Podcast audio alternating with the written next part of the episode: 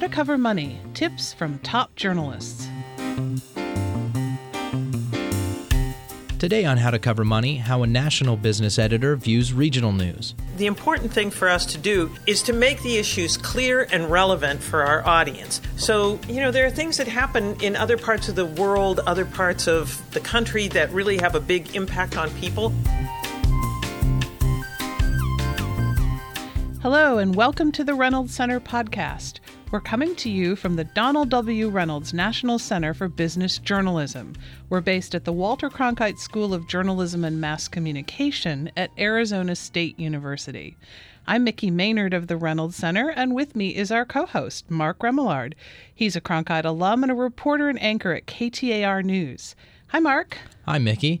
Today we bring you Series 2, Episode 7 of How to Cover Money. It's the second part of our two part look at the editor's point of view. And Mickey, this episode features a workshop that the Reynolds Center held this spring in Chicago. That's right. We put together a workshop on how to cover story ideas across your region. This is really important for people who might be pitching stories to national news organizations like NPR or one of the big newspapers like the New York Times. You can't just focus on your city, you have to be able to say what's going on across the Great Lakes Lakes or the South or the Southwest. Our guest for this episode is Marilyn Geewax, who's in charge of assigning business stories at NPR, both for the radio and for web. Marilyn is a native of Cleveland, which is where her brother still lives, and that gives her an interesting perspective. And that gives her an interesting perspective when she looks at national news stories. The important thing for us to do is to make the issues clear and relevant for our audience. So you know, there are things that happen in other parts of the world, other parts of the country that really have a big impact on people, and those can be things like currency uh, fluctuations, which sounds like the most boring topic in the world, until you're like my brother, who's a machinist outside of Cleveland. His company um, makes equipment that is used he, he makes he's a machinist who makes hoists, things that lift up heavy things for uh, uh, drilling platforms and places where you have to lift up step, heavy stuff. Well, when the dollar is too strong, and he's trying to his company is trying to sell uh, hoists to a company doing business offshore in Africa, they can buy those hoists from a German maker, or they can buy them from a guy in Cleveland. So if the dollar is strong, it may make it more likely that they're going to buy the stuff from Germany. So a currency fluctuation story sounds incredibly boring until you think about how does it affect a guy who works with a lathe uh, standing on a machine floor, shop, uh, shop floor, trying to figure out uh, if he's going to get Saturday overtime or not. I mean, these stories have real impacts on people's lives. It's our job to figure out how does that currency fluctuation have an impact on, you know, the, the local economy in your region. Marilyn talked to our audience a lot about how they can get up to speed on these really complicated topics, and there are a couple of pieces to that. There is no substitute for being well informed. You need to like go to classes, come to things like this. It's great that you're here. Meet with economists, uh, take people out for coffee. And actually, I mean, Twitter is good. You know, if you have the right people that you're following, they'll really steer you to some of the most interesting trends and events. So do make sure that you're constantly informing yourself. Obviously, information is good, and she mentioned Twitter there. But um, when you get on Twitter, if you, if you, especially if you become active in it, you can start to follow quite a number of people, and I know I follow a few thousand. So there's a lot of information coming your way. And Marilyn told us that it's important for journalists to be selective, though. Step two is to filter and interpret what you see by doing what we are supposed to do best, which is just plain and simple thinking. I mean, when you see data, it's all interesting, and it's but until we stop and take five minutes to think about it, we're not we're not really adding any value. This is a big problem for reporters now because we're expected to jump on a story and interpret it in a few seconds, and this is something that drives me crazy because I'll see people tweet and they tweet the news headline and I've gotten the news headline from 14 different people, and what I really need is some interpretation of what that means. And this is what Marilyn had to say about that. We're under so much pressure now to be quick all the time, be fast, fast, fast, that, you know, when you're trying to do news in, in a minute, you often don't take the time to think. And, you know, I just want to remind us that basically that is our value added that we add the element of interpreting, understanding, being well informed, looking for patterns, finding ways to connect data to people's lives.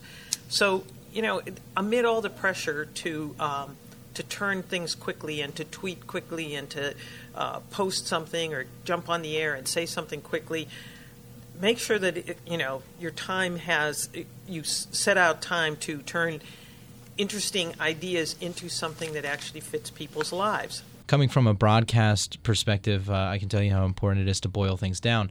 Um, especially in broadcast, people are driving, people are doing other things. We've talked about that before. Like, you need to be able to reach them at a level where they can understand it quickly and succinctly while they're maybe doing other things. And a lot of times with business journalism, it can be really theoretical, and our listeners and you know very few people are theoretical in that way. They're looking for real world application. You don't sit around and think about, hmm, I wonder about currency fluctuations. What you do think about is, I wonder if I'll have overtime on Saturday or not. Am I going to have enough work to keep me busy enough that I'm going to, you know, have some extra money at the end of the month? That's how people think because they are real people and they live in specific and real places. And that's what local and regional reporters are supposed to do is take these interesting global trends global data and turn it into something useful and I guess the big question is where do you find interesting trends and interesting data? And we spent quite a while at the workshop talking about our favorite websites for that. And Marilyn had some really strong opinions on the ones that are her favorites. And I actually agree with her. Some of them are my favorites too. If you actually like going to census.gov and you find yourself after 20 minutes thinking of three great stories that you'd like to do about how your region is changing, how what's happening to your economy, then you should be a journalist. So, you know, test your own curiosity on these things, like just as your own personal uh, test. So, I think it's interesting that she mentioned the USDA website.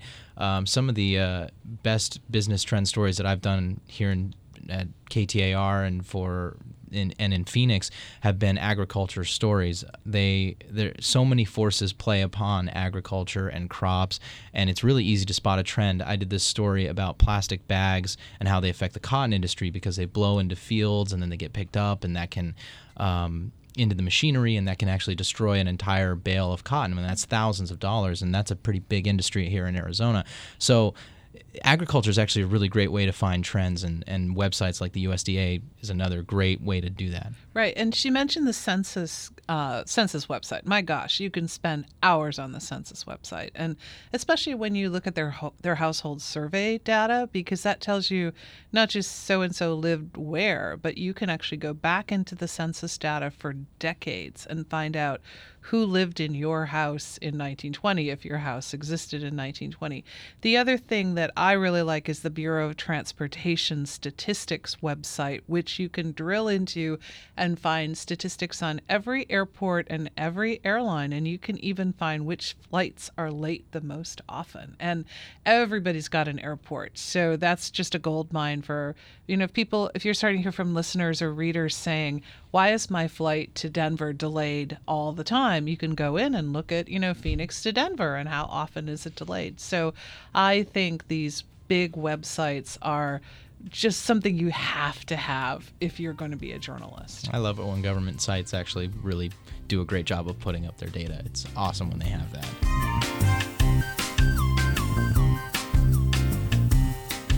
Next time, we'll look at one of the most popular topics at the Reynolds Workshop in Chicago the money and sports rivalries. Support for How to Cover Money comes from the Donald W. Reynolds National Center for Business Journalism. Visit our website, businessjournalism.org. You can sign up for our daily newsletter, Must Read Money Stories, which will give you story ideas that you can cover wherever you are. You also can see a calendar of all of our upcoming workshops, like the one we just held in Chicago and the ones that we'll have over the summer. And you can find information on how to enter the Barlett and Steele Awards for Investigative Business Journalism. For Mark Remillard, I'm Mickey Maynard. Now, start thinking like a business reporter.